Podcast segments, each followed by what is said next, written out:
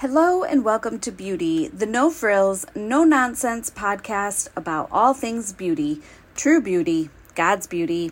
I am your host, Deanna, and today we are continuing our conversation about character development using the story of Ruth and Naomi. Now, this is not a Bible study, but I do encourage you to study this book. It is only four chapters, but it is filled with some good stuff. And as a little teaser for my paid subscribers, if you are craving a little study, you might like next month's resource. All right, Ruth and Naomi. Why are they good examples for character development? I love the way we are introduced to these ladies. Right off the bat, we are told there was a famine, and Naomi moved to a new land with her husband and two sons. The husband ends up dying and the sons marry, but then 10 years later, they also die. We are not told anything about the way these people look, what they do for a living, how they died, nothing. I'm a curious person, so I have questions, but the writer of the book of Ruth gave us the information we need for the overall story, which, if you read the book, is a beautiful story of trust and faith hope, and redemption. We are told that Naomi decided to go back home because she learned the famine had ended. She told the girls to head home to their own parents, but they refused. There is an exchange, and one ends up heading back to her parents, while the other, Ruth, stays with Naomi and they head to Bethlehem. Still, no descriptions of either woman, but we can infer a couple of things. First, we can infer Ruth is committed and loyal for staying with her mother in law.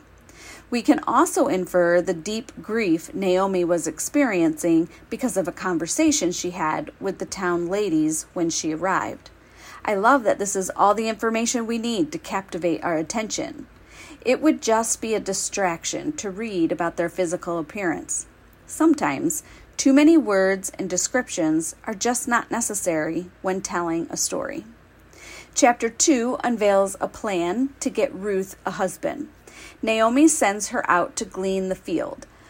We get some information about Boaz, learning he was worthy. So you can infer some things about what worthy might mean, and that he was also a close relative in the family. We see Ruth's willingness and obedience. She is described as a young woman, and she caught the eye of Boaz. The next two chapters don't reveal much description, and that's what I want you to notice. The absence of physical appearance is replaced with details of actions and customs. We don't need to know what they looked like or how they carried themselves to connect with them. We connect with Naomi because of the tragedy she experienced. We connect with Ruth because of her obedience. We connect with Boaz because he comes in and saves both women in a noble act of genuine love. Both the story of David from last week and the story of Ruth and Naomi include a lot of details about things other than physical appearance. We read about their surroundings, their relationships, their actions and reactions, their body language, their words, and yes, their physical characteristics. For David, that was important to share. And in most stories you write, the physical characteristics will also be important.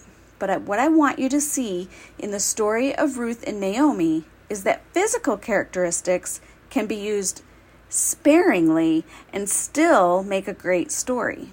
And a great story is certainly a beautiful thing. Just like the Bible characters of David, Ruth, and Naomi, we are told what we need to know when we need to know it. So look at your own story and consider which details are the most important to share and when to share them. Remember, you want to share slowly over the course of your story.